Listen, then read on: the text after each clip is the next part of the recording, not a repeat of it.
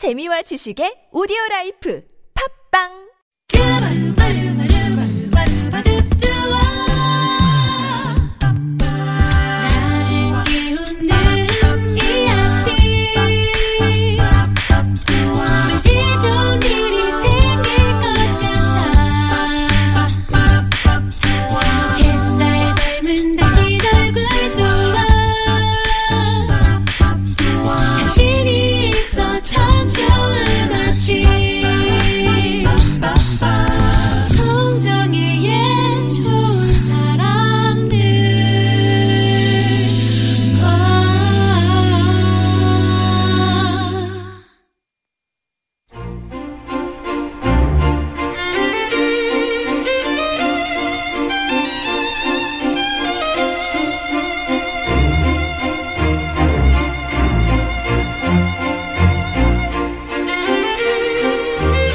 영화는 지루한 부분을 편집한 인생이다. 스릴러 영화의 거장 알프레드 히치콕 감독의 말인데요. 2시간여에 담기는 흥미진진한 인생을 엿보는 시간. 김세윤의 영화를 만나다. 영화 읽어주는 남자 김세윤 작가 오셨습니다. 안녕하세요. 네, 안녕하세요. 지난주가 저희가 이제 개편이었으나 네. 금요일에 저 현장에 나가는 관계로 네네. 개편 후에 처음 뵙네요. 네. 잘 지내셨죠? 살아남은 건가요? 나도 모르게. 네. 자, 영화를 만나다 그대로 개봉 영화와 또 그 영화에 따른 1+1 네. 영화 이렇게 두 편 만나봅니다. 오늘 개봉작은 어떤 영화예요? 이 영화는 정말 특이해요. 아, 그래요? 네, 이게 사실 그렇게 재밌을 거라는 기대를 전혀 안 하고 봤다가 깜짝 놀란 영화거든요. 오늘 아까 그 오프닝에 소개하신 영화는 지루한 부분을 편집한 인생이다 라는 말에 딱 들어맞는 영화가 오늘 소개해드릴 이 작품이고요. 이번 주에 개봉을 했고요. 제목은 배드 지니어스. 배드 지니어스. 네, 예. 뭐 나쁜 천재들 정도로 이렇게 해석을 해야 될까요? 근데 이게 특이한 게 영화를 만든 나라가 태국이에요. 태국 영화예요? 네, 태국 영화 하면 와, 뭐야. 옹박 아니야, 옹박? 네. 그래서 사실 우리가 기억하는 게 그 정도죠. 아니면 공포 영화. 네. 태국 쪽이 약간 원래 공포 영화가 좀 그 강점이 있어서 제가 본 것도 그 정도 논지 니미부트르 정도 감독 이름을 제가 기억하고서 뿌듯해했던. 네. 난 태국 감독 이름도 기억해. 막 이랬던 그 나라이고 그 뒤로는. 딱히 이렇게 막 그 눈길을 확 사로잡는 재밌는 영화를 본 기억이 많지 않았거든요. 근데 이 작품은 태국뿐만이 아니라 뭐 중국을 비롯해서 개봉하는 아시아 나라에서마다 난리가 났던 작품이라고 해요. 아시아 정서가 있나요? 그쵸. 태국 영화인데 보고 있으면 이거 한국이에요.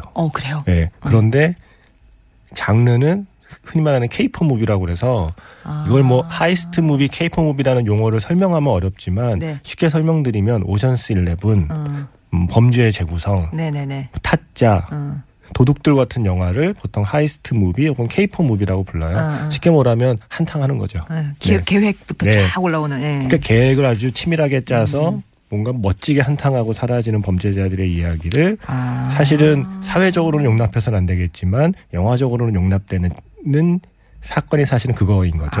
케이팝 무비이자 하이스트 무비를 좋아하는 사람들이 꽤 있어요. 예. 왜냐하면 현실에서 못하니까.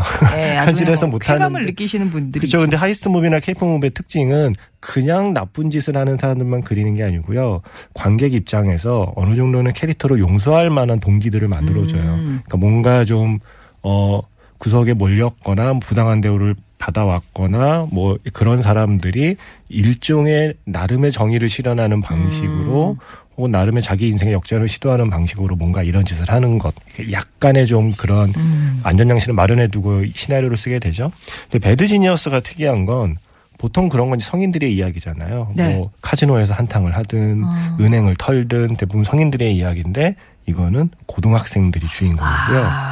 고등학생들이 뭐 설마 고등학생이 뭐 은행을 터는 거야? 카지노를 가는 거야? 하시겠지만 깜짝 놀라게도 네. 시험 문제. 컨닝. 컨닝. 저는 문제지를 뭐 훔쳐오는 게 아니라 컨닝? 그렇죠. 이게 그 감독 이름, 이 감독 이름은 이제 어렵지만 기억해둬야 되겠는데, 나타우트 품프리아 감독인데요. 네. 예. 이 감독이 세상에서 가장 지루한 행위로 영화를 만들어야 한다는 스트레스를 받게 되었대요. 학생들이 시험 보는 것 같고, 2시간짜리 영화를 만들어야 되는 거예요. 우리가 생각해보면 시험 보는 거를 시험 보는 사람들이야 심장이 떨리고 네. 조마조마하겠지만 시험 보는 학생을 지켜보는 것처럼 지겨운 풍경이 맞아요, 어딨나요? 예. 예. 시험 보는 학생을 지켜보는 것처럼 지겨운 게 없는데 아. 관객 입장에서는 시험 보는 학생을 지켜보는 영화잖아요. 그걸 네. 2시간 동안. 그런데 정말 시간 가는 줄 모르고 보게 됩니다. 정말요? 네, 이게 얘기가 어떻게 시작되냐면 우리도 가끔 그 뉴스에서 보는 그런 사건에서 이제 이 감독과 제작자도 착안을 한 건데 예전에 무슨 SAT 그 문제가 유출이 돼서 맞아요. 뭐 중국 학생들의 뭐 성적이 취소되었다 네. 뭐 이런 뉴스를 보고 이제 제작자가 기획을 했대요.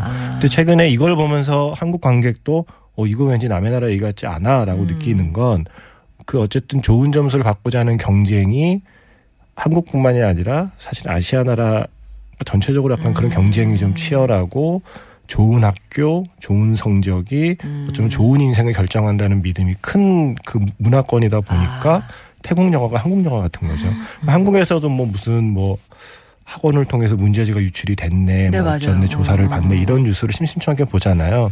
그런 환경이 있기 때문에 이 태국에서 만든 이 영화가 너무나 한국 영화인 거죠. 그래서 감독도 이제 거기에 착안해서 이거를 뭐 정통 사회 드라마가 아니라 흥미진진한 범죄 영화로 만들어 보면 어떨까. 그래서 기획을 해서 시나리오를 쓰고 영화를 만들었는데요. 예. 영화가 시작하면 린이라고 하는 학생이 등장해요. 네. 정말 똑똑해요. 수학 천재.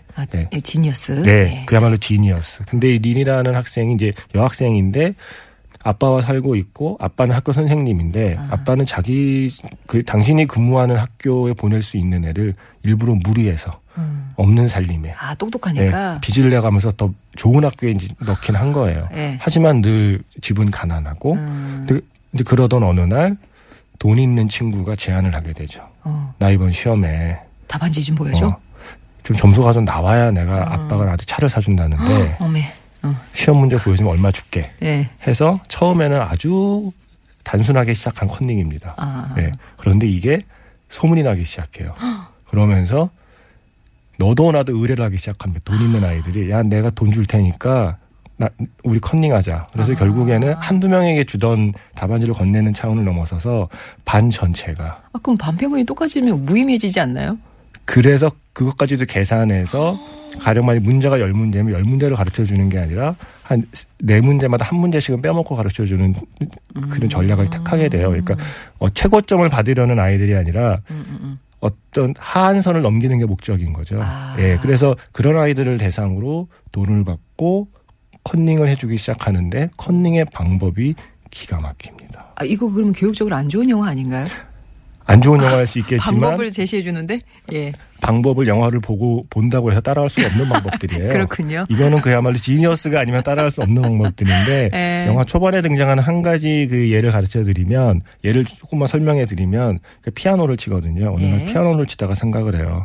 그러니까 피아노 건반으로 답안지를 가르쳐주는 거죠. 그러니까 가령 피아노 곡 한 곡을 갖고 아이들과 작전을 짜요. 네. 그래서 그 시험 볼 때 책상에 손가락으로 그 건반을 누르는 걸 하면 그 건반을 가령 엄지를 누르면 A, 예. 이거를 누르면 C. 그거를 빠르게 피아노 연주하듯이 연주하는 손가락 움직임을 보고 그걸 보고 답을 맞추는 아이들도 천재이기 때문에 걔네도 천재다. 그래서 그거는 컨닝을 답을 가르쳐주는 린도 그 답을 보는 학생들도 사실 천재들만 모인 학교이기에 가능한 방법들이 동원이 되기 때문에 관객 입장에서는 저걸 따라해볼까 하는 마음을 애초에 먹지 않고 그냥 재밌는 구경거리로 보는 거죠.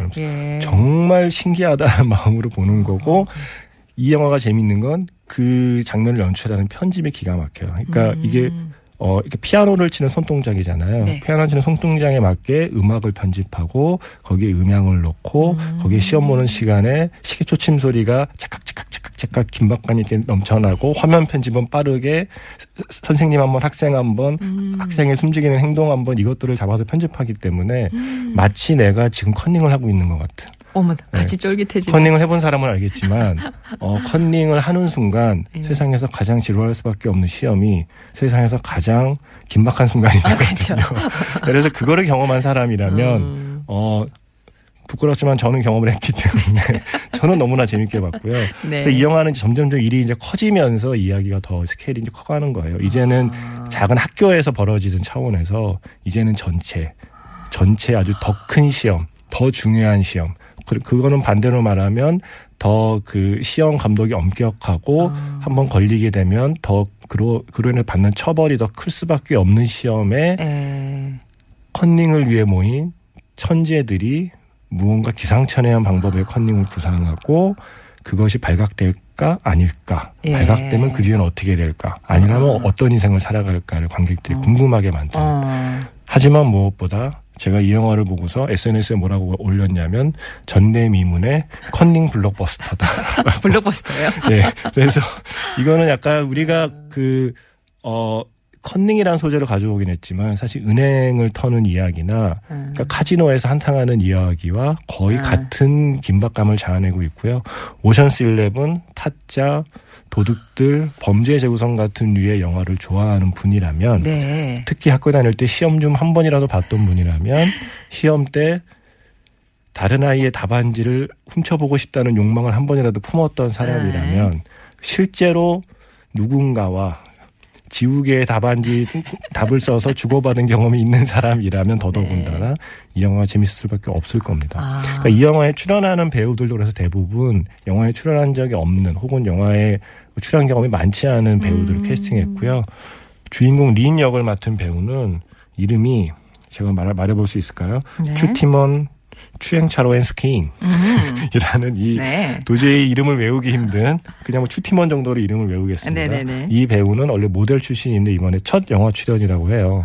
정말 특이하게 약간 뭐랄까 느낌은 검은 사제들의 박소담 배우의 느낌을 갖고 있는 배우긴 한데 연기가 정말 특이하고 이미지도 특이하고 정말 네. 매력적이에요. 네. 그래서 아마 영화를 보면 낯선 태국 영화를 보면서 뭔가 굉장히 익숙한 한국의 학교 풍경이 떠오르면서 또한 낯선 태국 배우를 보면서 뭔가 되게 좀 친근한 한국 배우 같은 느낌을 갖게 되면서 예. 앞으로 이 감독, 이 배우가 그 참여한 영화라면 관심을 갖고 싶어지는 그 정도로. 영화.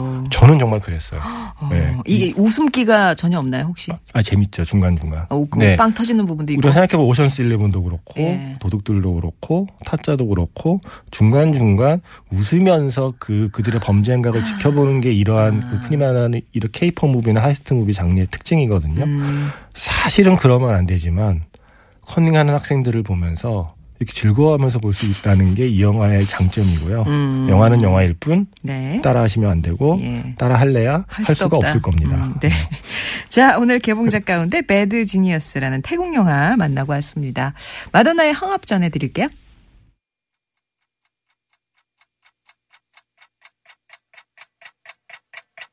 Time goes by so slowly.